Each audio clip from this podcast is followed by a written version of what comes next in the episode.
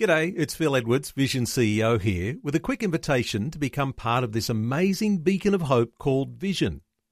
Together we can put our love into action to help people of all kinds build or rebuild their lives on the truth of God. Please consider the part you can play during our upcoming Visionathon appeal, remembering that it's your support that makes Vision possible, including this podcast. 2020, bringing a biblical perspective on life, culture, and current events. Weekdays on UCB's Vision Radio Network. Find out more at vision.org.au. Graham, let me come to you first. Uh, we did an update, oh, I can't think when it was, must be, I think, earlier this year, and uh, talking about these issues. Uh, there you are, standing on street corners uh, or on the steps of abortion clinics in various states around Australia. And you've been arrested uh, countless times now. You've been jailed six times. And whenever I tell this story, no one can believe that Australian people get jailed because they simply stand up for a uh, what we would consider a right of free speech, being able to speak on behalf of the unborn. Uh, usually because you're uh, protesting in such a way as uh, you're accused of uh, someone who's trespassing. Uh, but I'll get to those sorts of things and we'll talk through some of these issues through the hour. But uh, this latest arrest, this happened the 14th of March? April. April. 14th of April, just a couple of weeks ago. Yes. jailed six times, arrested so many times you've lost count. Tell us about the latest incident.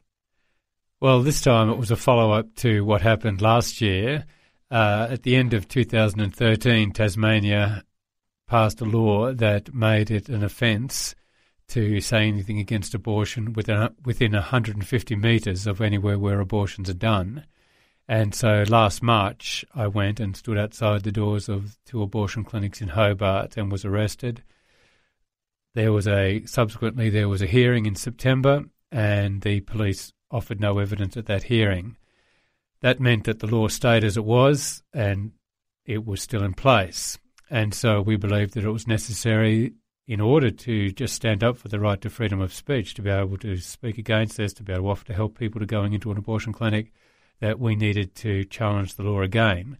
So I did go back down at uh, on uh, in April and stood outside. One of the abortion clinics actually has closed during the interim in Hobart, but there is still one left there and uh, I stood near the entrance to that uh, abortion clinic with a couple of other people, and um, because we were only less than 10 metres from the door rather than 150 metres away, the police came, told us we would have to move. We said no, and so we were arrested.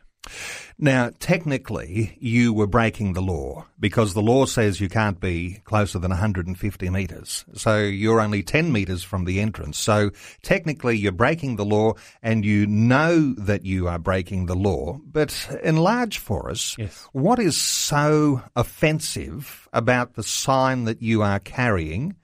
Uh, and about perhaps the conversations that you might have engaging with people uh, outside of these clinics. Uh, what is it in your mind uh, that makes it so offensive that you need to be arrested and that six times you've been thrown into jail?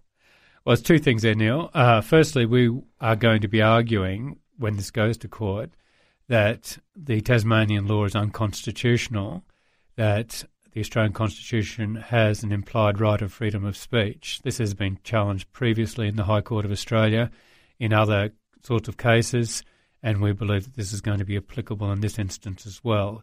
That we, the, the Australian government, the Australian Constitution does not suppress our freedom to express opinions publicly, and so that's why we're uh, going to take this hopefully to the High Court and have this challenged right to that level and have the Tasmanian law overturned. And if we're successful, then there will no, be no court case against us. But the particular signs I was holding on that day, or we were holding, just said, uh, quoted the Universal Declaration of Human Rights. Article 3 of that declaration says, everyone has the right to life.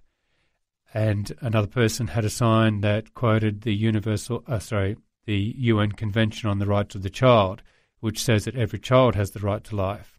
And we were holding a picture of an eight week old preborn baby. So they were the signs that we were holding, and we were being told that no, you can't quote those documents in public within 150 metres of an abortion clinic. Graham, let's get a little bit of context here because this latest arrest was in Tasmania. Yes. Uh, whenever I talk to uh, people who are concerned about the laws as they stand in Australia, they always describe Victoria as having the worst uh, hum, uh, the worst uh, abortion laws in the country, and some people say these are the worst abortion laws in the world. Uh, what are your thoughts on where Tasmania stands in the context of uh, what people might understand about Victoria? And, and of course, you're a Queenslander. Uh, what are things like back in your home state? Right. And, and what about other states around the country? I mean, just give it some context here. Yes, yes. In terms of the actual law relating to abortion directly, Victoria is the worst because they allow abortions to be done up to 24 weeks without any reason needing to be given. You just say you want it and you've got to be given it. And then it can be done up to birth so long as two doctors agree to do it. And so most abortion clinics have two doctors. So effectively, if the abortionists are willing to do it, you can have an abortion up to birth just on demand as long as you can pay for it. In Tasmania, they changed their law to make it up to 16 weeks. Abortions can be done on demand and then also up to birth if two doctors agree to do it. And so, in one sense, the Victorian law is worse in that regard. But what makes the Tasmanian law more problematic is that no other legislation legislature in Australia has this bubble zone of 150 metres around an abortion clinic that prevents you being able to say anything against it. And so it's quite unique. There's no other law like this in Australia. Even the uh, Australian Human Rights Commissioner has described it as an egregious law. And uh, so it is a very disturbing law to say that you can't comment about it, you can't be there offering help to people going in. Uh, and so that's why we want to challenge this because there are people around the country who do go outside abortion clinics, offer help to people, and some people do change their minds. There are children alive today because somebody has been there and they have had the opportunity to be given help and accept help and so they have not gone ahead with it. And so we see this as extremely concerning that, that people are being prevented in Tasmania from even doing that, being able to offer help outside abortion clinics. And once this was brought into Tasmania, we believed that it was only going to be a matter of time before other states would try doing the same thing, introducing a similar law. And just four days before I went to Hobart in April, I received a call from uh, Canberra from a pro-lifer down there telling us that the Justice Minister in in the ACT has said that he's going to introduce the same sort of law in the ACT as they have in Tasmania of a 150 metre bubble zone. And so it became all the more urgent that the Tasmanian law is challenged and shown to be unconstitutional so as to deter other legislatures from copying the same law. And we'll talk some more about that uh, legal challenge uh, that you're hoping to launch uh, as we go through this hour. Our special guests this hour, Graham and Liz Preston. Liz joining us uh, for the first time, and we're going to be talking about her work with the Priceless Life Centre. that Priceless Life Centre based in Brisbane. Uh, you might like to contribute to our conversation today. We're talking with Graham Preston, who has been arrested more times than he can remember, jailed six times.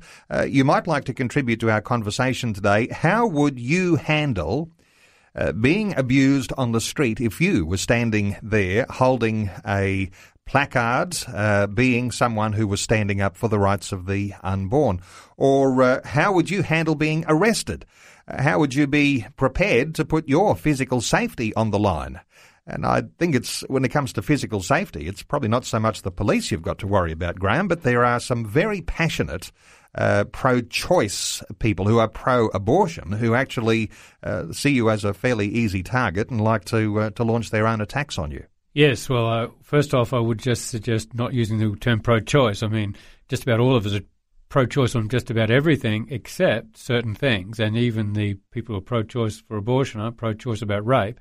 And so they have their limits of what they believe people should be allowed to choose also. And so I always discourage people describing them as pro choice because they aren't pro choice about everything. They just want to be allowed to choose to be able to end children's lives.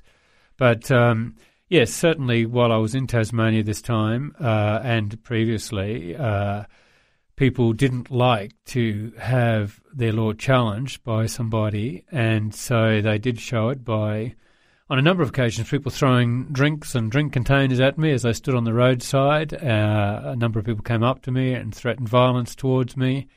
Uh, but there were those who also came up and shook my hand and said, uh, Yes, I agree with you, and wanted to stand with me. And so that was very encouraging as well. Okay, so asking listeners, uh, be part of our conversation today. Our talkback line open on 1800 316 316. Uh, how would you handle abuse on the streets or arrest? Uh, are you prepared uh, to put your physical safety on the line? Would you be prepared to go to jail? Uh, standing up for a Christian principle, the sanctity of human life, that even children before they're born have rights. 1-800-316 316 is our number. You can be a part of our talkback conversation today. Uh, Liz Preston, uh, this latest arrest a couple of weeks ago, uh, you almost didn't have Graham home for your wedding anniversary. That's right, yes. How did you feel about that? Uh, well, over the years, a couple of times he has been away for our wedding anniversary, but uh, that hasn't been a huge cross to bear in some ways because uh, when we decided that we would be going down this path, we realised there would be a few sacrifices to make along the way. Well, the sacrifices you've made, uh, you have seen your husband jailed six times, and uh, we're talking about a a period of time that totals around about 18 months. You've had to do without your husband because mm. he's been put in jail. How have you handled all of that? Well, I'm really glad you've invited me along today because I think it's very important that people hear from uh, my side and particularly thinking about the family side of things because it it is the case that this is something that we've both Graham and I have gone into together. Um, we individually had to decide whether we were prepared to go down this path. Um, and then we had to decide together about that. So it has been a, a, a, challenge, that's, that's for sure. And I wouldn't want people to think that it was um, anything less than that. But by the same token, when we became challenged about this whole issue of the rights of those children whose lives are being taken, we realised that this is a huge, it is a huge issue and something that we as Christians couldn't walk away from. And we realised too that if we were going to make a stand, it would be something that would be um, potentially quite costly. Uh, speaking personally, um, it was from the, our beginning in, in our involvement in making, taking a stand, if you want to call it that, uh, we have done quite a few different things over the years, and it has been um, a step by step process. So, from the very beginning, although we did have an inkling that uh, this sort of outcome of perhaps jail might be in the future, it wasn't something that we, or personally, I didn't um, uh, come to terms with um, from the very beginning. But as time went by, I I really had a sense that um, there was something more that God was asking of me. So the years went by. We did various uh, different activities, including setting up the work of the Priceless Life Centre, which was um, initially called the Pregnancy Problem Centre. Um, and then, probably, um, let's see, about 15 years ago, um, God really challenged us again about our preparedness for another step, which was involving the rescues and sit ins at the abortion clinic. And it was a, a, bit of a wrestle, a personal wrestle to try and work out was I prepared for that as a, a wife and as a mother of our growing family. And I do still remember the day that I said to God, Yes, okay, I am prepared to trust you in this, to go this far. Let me ask you uh, how do you hear from God that you are going to put all of these things on the line uh, and ta- take these risks? Uh, you know, the risk of your husband going to jail, uh, all of these challenges. So, what do you, what do you hear when you hear that voice of God? The you know the Holy Spirit gets your attention. How does that how does that work, Liz? Well, for me, in this circumstance, it was quite uh, particular uh, in a challenge, I guess, to listen to my own words. We were saying that we believed children were being children's lives were being taken, but when I looked at our lives, even though we had made a considerable number of sacrifices to be involved, it wasn't really adding up. I didn't have that sense of, uh, if you looked at my life, of of the um, urgency of the moment. So it was listening to my own words. It was also a, a sense of there is something more, which is a bit hard to put into words. Um, and then no voices necessarily, but just this sense of, am I prepared to trust God this little bit more, this little bit more, and to this level? So it's like an inner conviction. Yes. That, uh, that you know you have to stand up here, and mm. uh, the fact that you do this alongside your husband, uh, mm. that's a that's a powerful thing too. Because mm-hmm. if you were doing this on your own, uh, it might be quite a challenge. Yes. However, having said that, I do I did experience what I believe to be um, a a, an, um, a godly peace when I said yes. And that peace has sustained me during the times when Graham's been in jail in a way that has, even though there've been quite a lot of um, quite a lot of different things have happened, and it's been sort of, if you looked at the outside of life, quite a turbulent time. Underneath was a deep sense that it's okay. God's um, sustaining us, and this is the right way to go. Our two special guests this hour, Graham and Liz Preston. Pro life campaigners. Graham's been jailed six times, arrested more times than he can remember. Liz is the president and is the counselling manager at the Priceless Life Centre in Brisbane. We're talking about uh, how to, I guess, uh, sustain uh, the challenges that come along the way when you are a pro life campaigner. You can be a part of our conversation today, 1 800 316 316. Plenty more to talk about as we talk about the latest arrest that happened to Graham just two weeks ago in Tasmania. And uh, we're going to talk about a Vision listener too, who in fact made contact with Graham after our last conversation and stood alongside him uh, on the streets in Tasmania. We'll talk about that in just a short while. It's Neil with you, 2020. Graham and Liz Preston, our guests, pro life campaigners. Uh, Liz is the president and the counselling manager of a organisation called the Priceless Life Centre in Brisbane. Graham Preston has been jailed six times in Australia for his stance on these pro-life issues, and he does that because of his Christian conviction. Uh, you can be a part of our conversation today, 1-800-316-316 to participate in this uh, conversation. We're talking about pro-life issues today. Let's hear from Trevor. Trevor is in Brisbane. Hello, Trevor. Welcome along to 2020. Hello. Uh, uh, um, I'd just like to commend um, uh, Graham and Liz, um, and and yourself and the show, um, and and uh, UCB, the Christian Broadcasting. It's just a, a wonderful uh, station to listen to. Um, I've stumbled across it some time back, and I'm just so happy I have it on 24 seven. Um, with so many things, but I just want to commend these guys. I was aware of these guys. Um, um, matter of fact, I worked at Zupps up the road from Greensland, Greenslopes. Um, there was an abortion clinic there, and I often used to drive past when I was working, driving a client's car or what have you. Um, and uh, I'd see the group outside that clinic. Um, I don't know if the clinic's still open, but um, I, they they made a, a, a big noise, and um, I think they must have got somewhere with it. Um, but uh, it was just tremendous to see that sort of thing uh, happening and uh, to see to hear that they're still doing it and going through so much um, is a is a testimony in itself.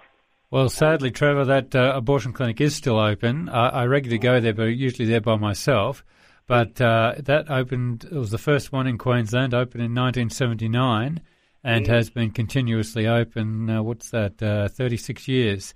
So, uh, you know, it's a whole generation or two generations now of children that have been taken there to have their lives ended. So it's a, it's a sad thing, but it, yes, and and even and worse is that that one's been joined by four others in Brisbane. So there's five of them now in Brisbane. Yeah.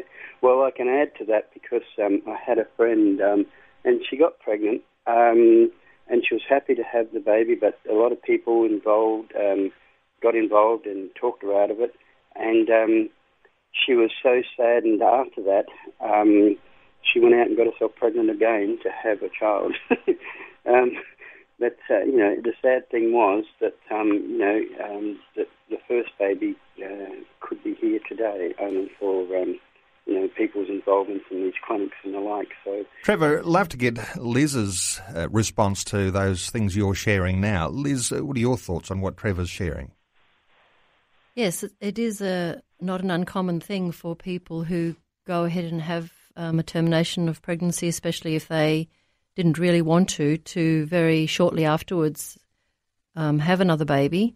Um, sadly, in many cases, not it doesn't sound like in your friend's case, thankfully, but even those children sometimes um, are aborted. So this is un- uh, recognised as a bit of a replacement child um, response. Um, and yes, it's, it isn't um, uncommon to hear that kind of story.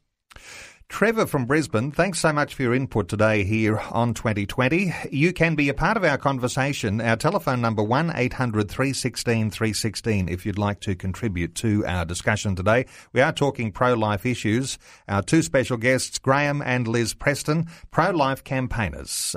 Uh, let me just ask you something a little further on that, Liz. Is it guilt? Is it shame? Is it uh, just the sense of hurt and loss? Uh, that when you say that uh, women who often go through abortion uh, very quickly fall pregnant again uh, afterwards, what, what is, what's going through the minds of those women in your in your understanding? Yes, well, I'd say it's a very complex um, set of, of circumstances that would lead to the way that people respond afterwards. Sometimes we hear that the most common response after having an abortion is relief.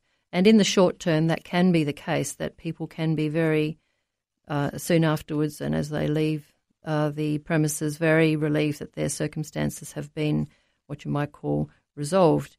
However, for those people who study the response after abortion, they say that you must take um, talk to people five, ten, even 20 years later when the uh, outcomes for post abortion grief can be seen more clearly, and they are things such as um, uh, relationships in strife, uh, substance abuse issues, um, maybe even fertility issues, all sorts of things that have been recognised as part of uh, um, recover or people's reaction after abortion. It's a very complex um, scenario, and um, people are different. That's that is for sure. But there are there is um, becoming more evident the um, outcomes of negative, particularly psychological implications for women, but also for men after abortion that are very concerning for our mental health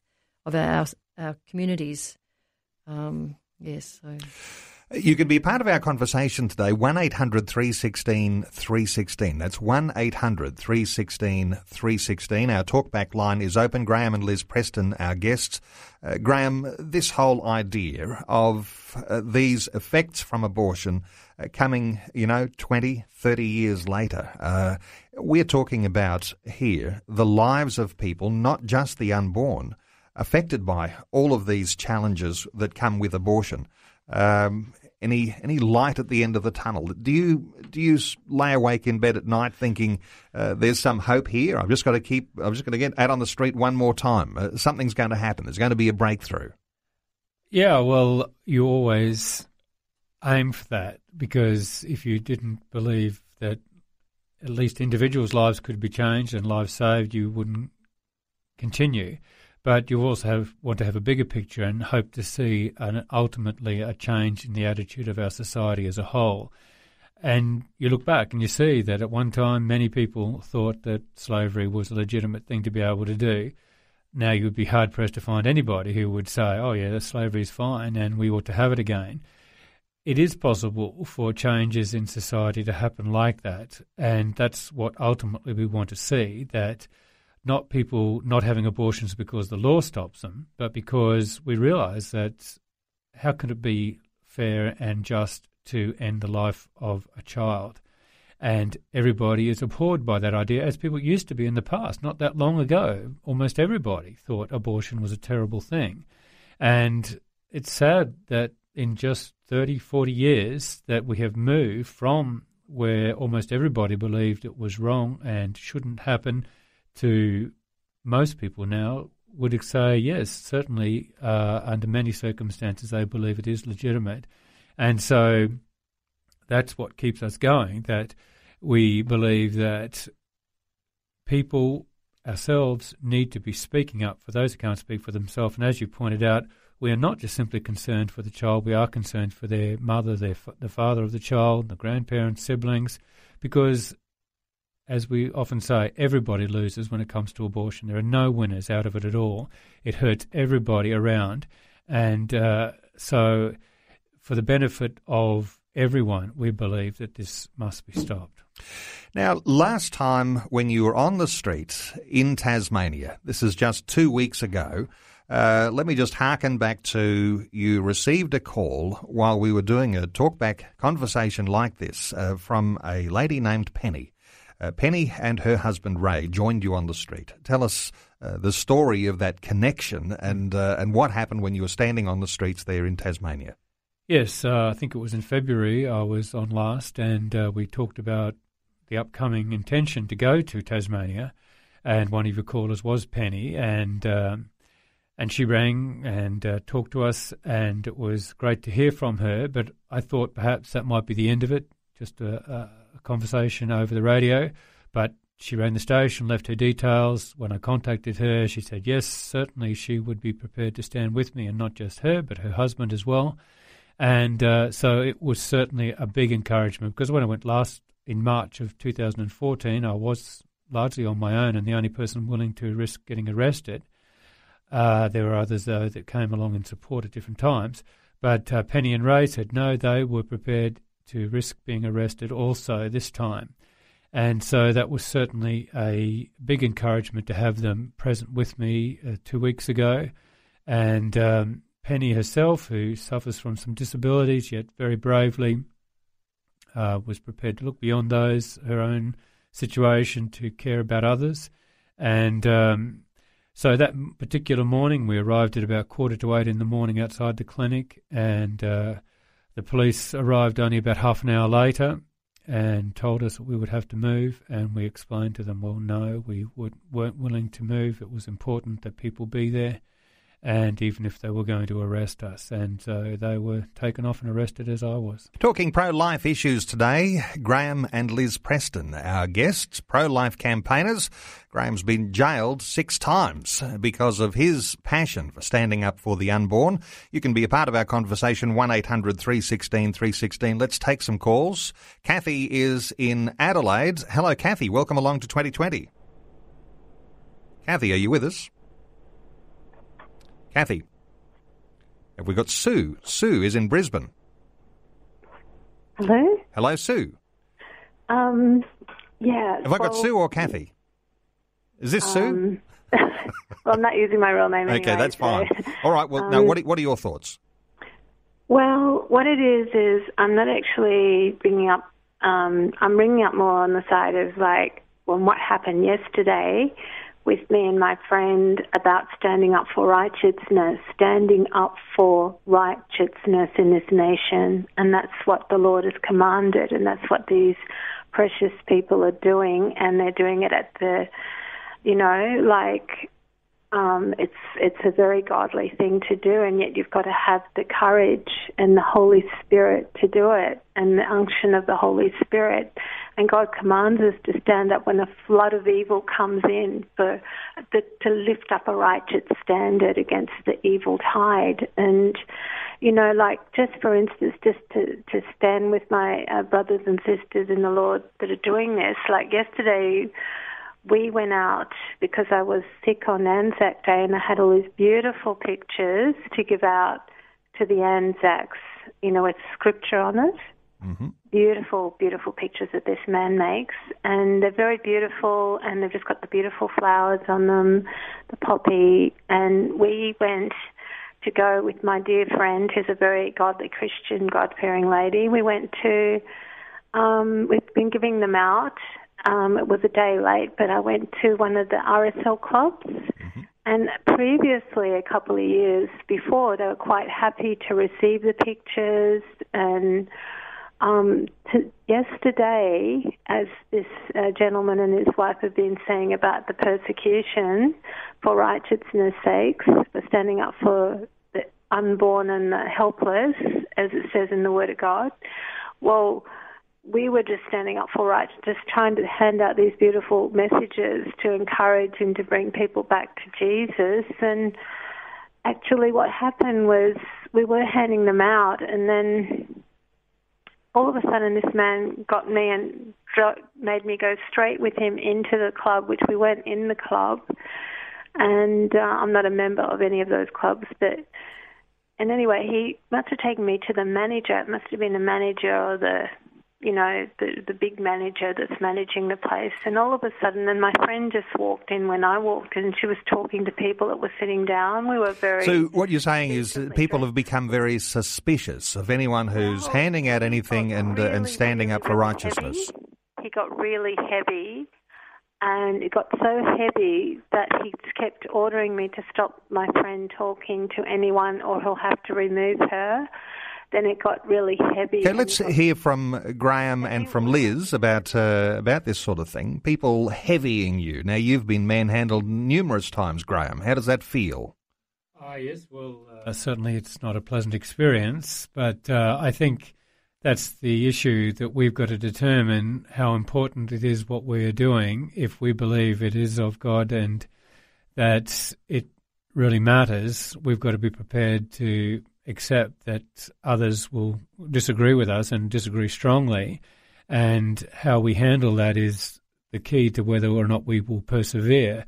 Uh, if it's a surprise to us that people oppose us and challenge us, then we will probably just back away. But uh, I think we need to be willing to say, well, as Jesus said, just as he was opposed, then those who follow him will be opposed also. So it shouldn't surprise us it doesn't make it nice, but at the same time, we have to be prepared to hang in there because I think that's the only way that we will see things change is that we just don't give up. And as I say, you never lose until you give up. And with God's strength, we must be prepared to just to stay there and hold our ground and continue regardless of what is done. We're not used to persecution in Australia, so standing up for righteousness does have a price tag. There are consequences. Not everyone will be so tolerant. Uh, people will be suspicious of you, and uh, you're walking examples of that. Thank you so much to Sue from Brisbane for being part of uh, 2020 today. Let's hear from Trevor, uh, who's also in Brisbane. Hello, Trevor. Welcome along to 2020. No, we don't have Trevor. Let's try Phil in Albany in WA. Phil. Yeah, good morning. How are you going? Very good, Phil. What are your thoughts on what we're talking about today? Well, I was watching the news yesterday and I saw the Prime Minister um, saying how Australians abhor the death sentence. And I was just thinking of the hypocrisy of it when really we're giving these kids the death sentence. Uh, Graham. Ah, yes. Well, I would certainly agree with you, Phil, and that's one of the signs that we use. It says no death, no death penalty for babies. And people yeah. sort of look at it twice and think, what do you mean? And then they see the picture of the unborn baby, and it really cuts the ground out from under their feet because, well, uh, you're quite right. It is effectively a death sentence that we are giving them. And uh, there is all the time these sorts of double standards that our society has where we will say we believe one thing, and yet when it comes to abortion, we're prepared to make an exception. And that's what we are encouraging our society to do, to face up to the double standards that we have. That's why we use things like the Universal Declaration of Human Rights, even though it's a secular document. Our society says, well, we respect that document and we regard it as representing the values that Australia is wanting to stand by, and yet we're not. We uh, completely ignore it because it is a pro life document that does recognise the value of all human life, as it says in its preamble. And so, uh, we are just simply trying to point out to our society that we are living a double standard, and if we're not going to be hypocritical, we've got to be prepared to face up to the willingness to discriminate against a whole section of humanity, the unborn children. Phil from WA, thanks so much for being part of 2020. Liz, this is something you come across uh, regularly. Uh, there's this sort of idea that when you're carrying a child, it's not really a baby. This is something that uh, you know you're a mother. You've you've carried children. Uh, tell us how this sort of confusion seems to creep into people's logic. Yes, I think it is very clear that um, the really telling question is do I want this child? Not is this a child? Uh, well, that may be a, a, confusion in, in people's minds, but it's really more about the wanting of the child or the expectedness of the child that becomes the main player in trying to in people trying to make up their minds what they're doing and uh, what they're going to do if they find themselves unexpectedly pregnant. So certainly in the counselling um, area, this is um, what we what we see, but we need to and and I probably need to just make make it clear that um, the Priceless Life Centre is uh, another organ, different organisation. It's not um, associated uh, formally with any other pro life or pro or Christian group. It's uh, quite separate, but it uh, is founded on um, Christian life affirming principles. Uh, but our main um, emphasis is on offering people um, a real choice so that they can make decisions in an un, unhurried way with, with good information and the opportunity to know that if they are unsupported, that there are ways that they can find support through the work that we do. And um, so it is a separate organisation, but it is part of, of the big picture in terms of my involvement. Liz, your Priceless Life Centre is based in Brisbane in Queensland. Any plans to extend around different cities around Australia? Well, we are we do network with a whole group of similar agencies through the work of Pregnancy Help Australia, and um, as a um, an agency, we can network in and, and help people find support in their states, whether it's in Western Australia or any of the states and territories in Australia. Um, but interesting, you should ask that question though, because we are looking at at um, setting up uh, some different centres, but that's all uh, in the process at the moment. 1 800 316 316. If you'd like to contribute to our conversation, how would you handle abuse on the streets or arrest? Uh, would you be prepared to put your physical safety on the line? 1 800 316 316. Katie is in Kaniva. Hello, Katie. Welcome along to 2020. Hi, Neil and Graham and Liz. My signal doesn't drop out because this phone signal drops out sometimes. But I just wanted too, to really commend um, what you're doing. I think that you people are heroes, and I'm actually 45, and I had I was pushed into two abortions as a young person by my family. Um, actually, by my grandmother and my father. I know they won't be listening because they're not Christians. Um, my grandmother's passed away, but um, I was 15 years old and I wanted to keep baby. And I went to um, the hospital and the nurses and everything. And I said to one of the nurses, "Oh, my baby," and she said, "Oh no, it's not really a baby. It's just a piece of meat." And I have I've been a Christian for 20 years now, and I've got four children, and it's actually been my dream for many years to set up something like what you're doing. I didn't actually realize that there were already people doing it that can actually go to, you know, people that are about to um, abortion and don't feel that they've got any other choice. Mm. Um, yeah, get help and, and, and offer help, sorry. And I'm actually engaged at the moment. I've got my own struggle still, but Katie, we're going to put you on hold in just a few moments and get your details to pass on to Liz. Uh, but Liz, uh, is this something that's typical? Uh, families that uh, put lots of pressure on young women in particular who fall pregnant. Yes, that's true. And it's not just young women, it's all different aged women now who find pressure from others is a huge issue when they're trying to make up their mind what they want to do.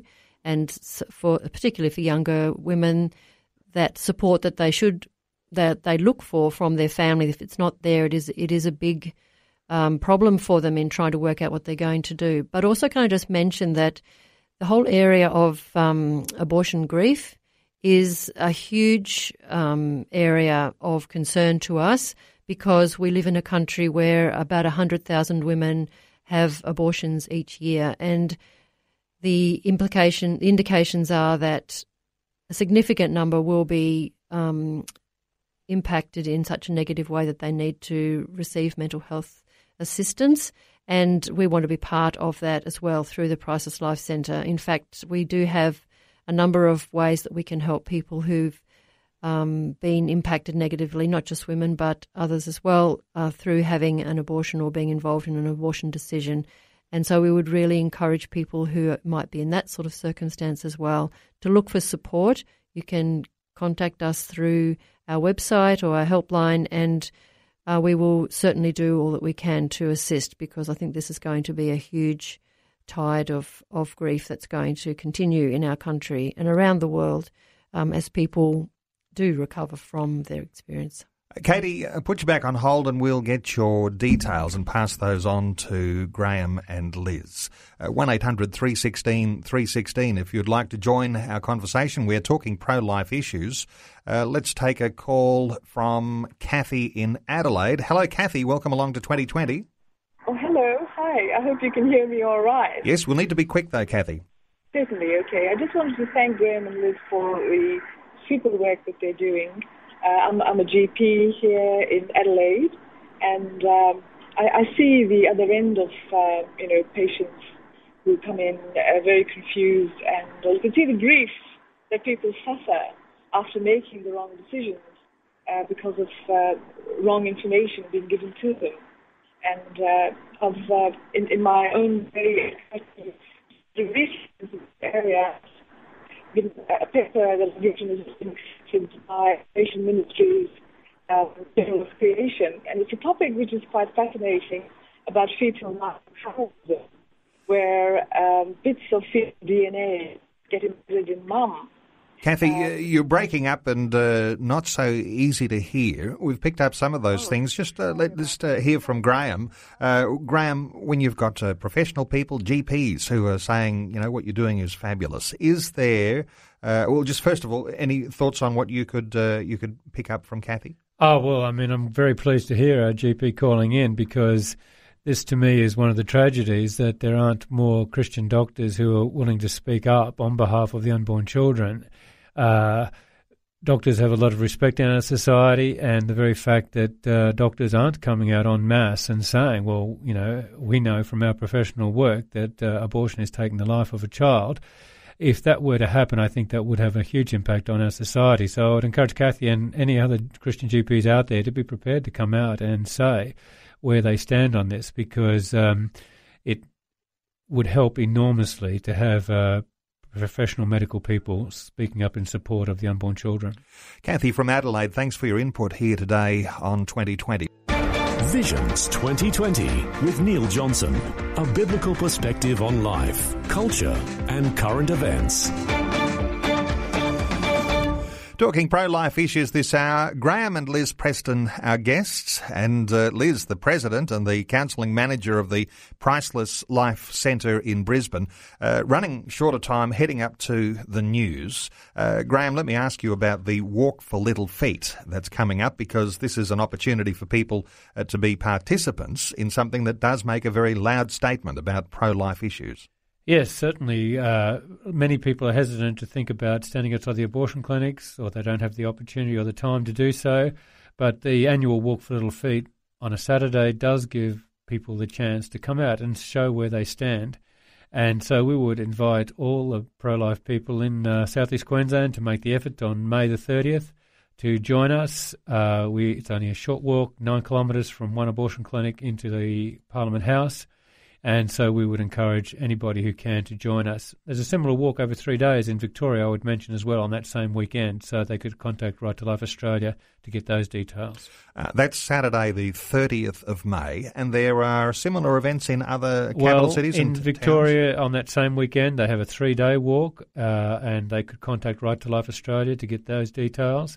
But uh, yes, there are similar sorts of events, but that's the particular one for Brisbane now on May the 30th. Uh, how would you find out about these sorts of events? I guess you've got to visit some of the websites of uh, various pro life organisations. Yes, I would suggest people in each state to uh, contact the pro life group in their state or groups and just find out what is happening. Go onto a mailing list so they can be kept in touch and be able to be involved, to, so they can be involved when they can. Uh, Liz, just quickly on the Priceless Life Centre that's in Brisbane, and uh, we talked about uh, other centres potentially opening and uh, ones that are similar in nature that are happening around the, the nation. Uh, your encouragement to people to be in touch with a centre like yours mm. if you're going through some of these challenges uh, with an unwanted pregnancy. Yes, certainly for people who are facing difficulties or have had abortion experiences, these organisations are there for you. But also, all these organisations r- rely heavily on people of goodwill to, to help them functioning. So, even if you have an interest in being involved in such a, an organisation like the Priceless Life Centre, then you'd be very um, welcome, I'm sure, by any agencies in any of the states. And they're listed on the Pregnancy Help Australia website which I could give you if you uh, like. Uh, sure. Let's uh, let's go through uh, some some special websites mm-hmm. Uh, that people can get some more detail. Uh, you we'll, we'll, talk about your own websites too. So yep. just give a moment for it's well, people got pencils in hand.